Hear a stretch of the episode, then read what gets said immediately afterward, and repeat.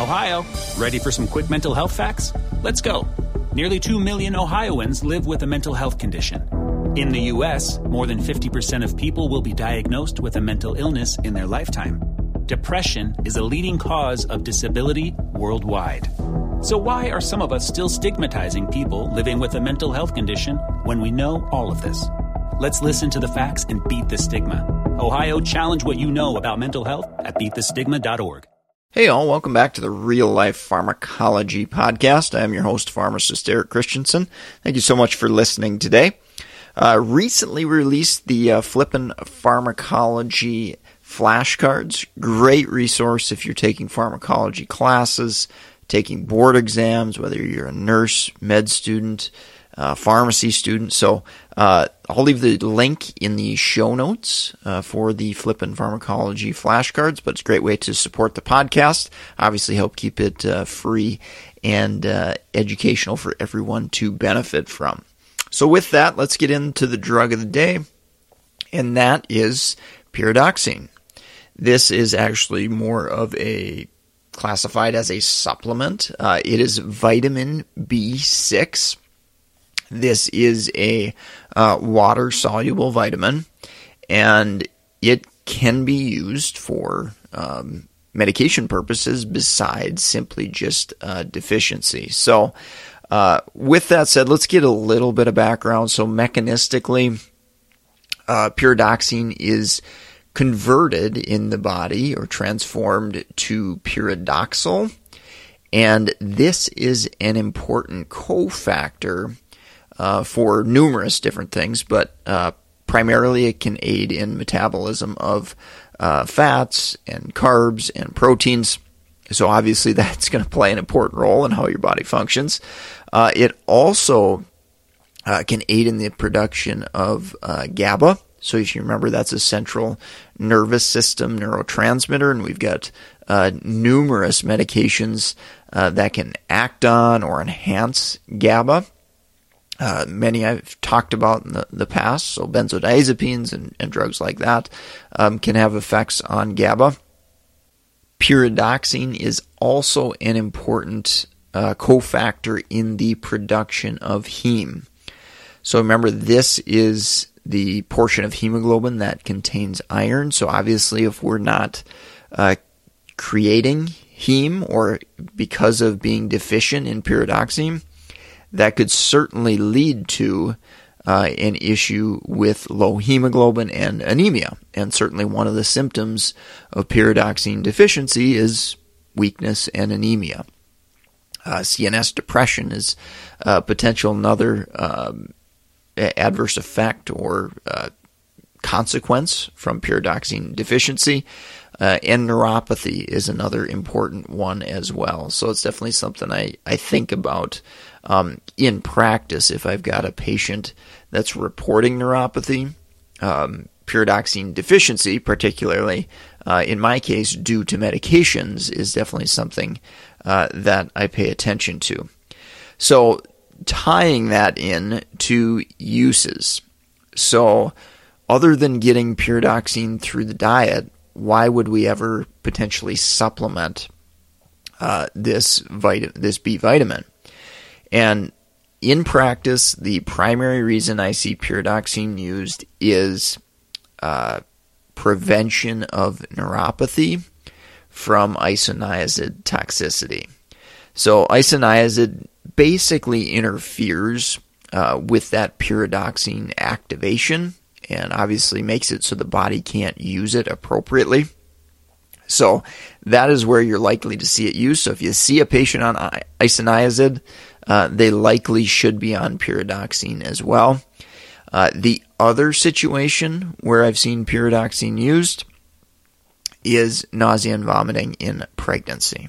Okay, so those are two, uh, I would say, of the most common situations you're going to see.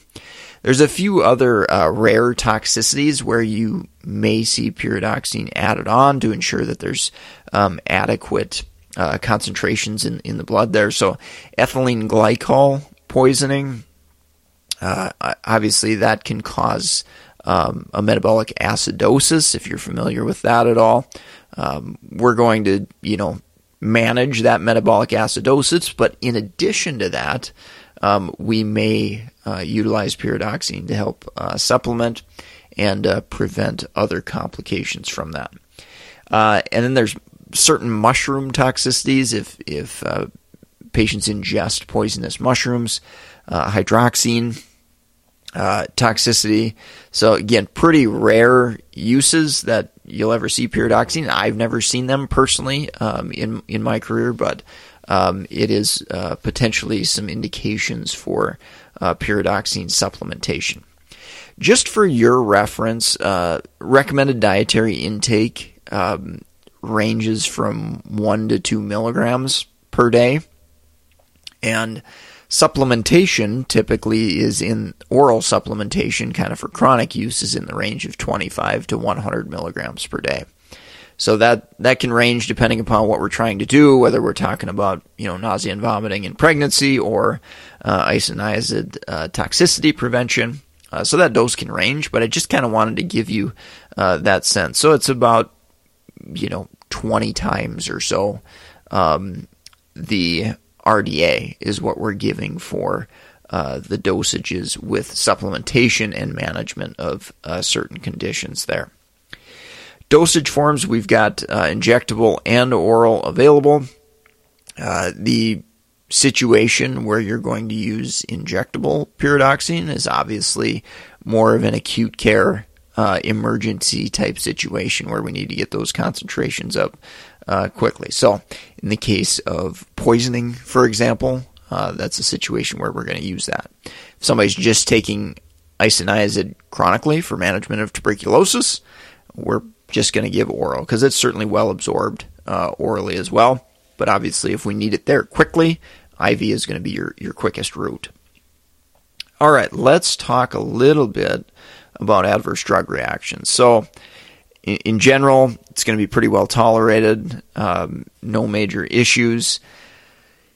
In the event of, of adverse effects, it's probably likely due to uh, maybe excessive supplementation.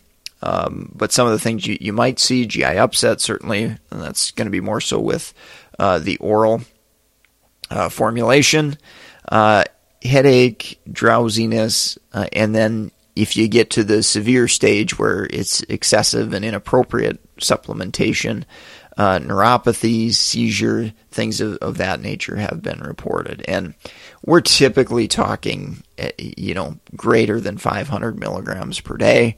So again, you know, pregnancy, nausea, and vomiting, probably the maximum dose you're going to give is 100 milligrams per day. And some of those other toxicities are generally going to be seen uh, when you get to higher excessive dosage, like greater than 500 milligrams a day. Uh, pharmacokinetics, oral absorption is great, so that's usually not not an issue there. Uh, it is a water soluble vitamin, so whenever you see that, you can generally assume um, that it's going to be excreted in the urine, and that is certainly the case with pyridoxine. Uh, and then monitoring, you know, obviously, if we're managing um, anemia, we're going to monitor hemoglobin, that type of thing. Um, typically, in giving pyridoxine for you know nausea and vomiting in pregnancy, you know, we're not going to typically monitor any lab levels or anything like that. Um, however, kind of usual reference range, which can certainly vary from lab to lab, uh, 25 to 80 nanograms per mil. I just wanted to share that in case uh, in case you needed needed that detail. So, uh, with that, let's take a quick break from our sponsor, and I'll wrap up with drug interactions. If you're in the market for any pharmacist board certification study material like NAPLEX, ambulatory care, BCPS, BCMTMS, the geriatric exam, definitely go check out meded101.com slash store, S-T-O-R-E. Great list of resources there. We've been producing content for almost a decade now uh, regarding pharmacist board exams. Uh, we try to hit the most important things that you're likely uh, to see on those board exams based upon our past experiences uh, and uh, things of that nature. So again, um, meded101.com slash store. Support the sponsor. Help uh, keep this podcast free of charge. All right. Well, I'm going to wrap up here with drug interactions, and pyridoxine really doesn't have a ton of them. Uh, so I'm definitely not terribly concerned uh, when I see pyridoxine. Uh, however, there are a, a, few instances where you know you may want to watch things a, a little bit closer. So um, potentially there is an effect on Sinemet. So in our Parkinson's patients, where sometimes that dosing can be pretty sensitive, um, pyridoxine supplements potentially uh, can reduce the effectiveness of Sinemet. So um, keep that in mind in your, your Parkinson's patients. Again, usually not a total contraindication or anything, but it's probably something you just want to monitor if you uh, start a patient brand new on, on pyridoxine supplement for some reason. Uh, other ones, uh, there are some older anti-epileptic agents, so phenobarbital, phenytoin, primidone. These medications can potentially um, be less effective with pyridoxine. Again, not a crazy total contraindicated drug interactions uh, interaction, but something I think you should be aware of and pay attention to, um, particularly uh, in patients taking uh, medication like phenytoin for seizures, for example. That's something that we really don't want to jostle that drug level too much. Uh, so again, make sure to, to pay attention to that. And if you have any concerns, um, certainly we can monitor patients. We can check levels uh, with phenytoin, um, and uh, just just be aware of that. And then, of course, uh, isoniazid uh, actually interferes um, with pyridoxine, which is why we uh, supplement with pyridoxine. So, just wanted to make sure that um, that's made of note as well there. So. With that said, I think that's going to wrap up the podcast for today. If you found some helpful clinical pearls, uh, do us a huge favor, leave a rating and review on iTunes or wherever you're listening. We've got a free giveaway at reallifepharmacology.com. That's a no brainer. Uh, it's on the top 200 drugs. It's a 31 page PDF, so plenty of content there, absolutely for free.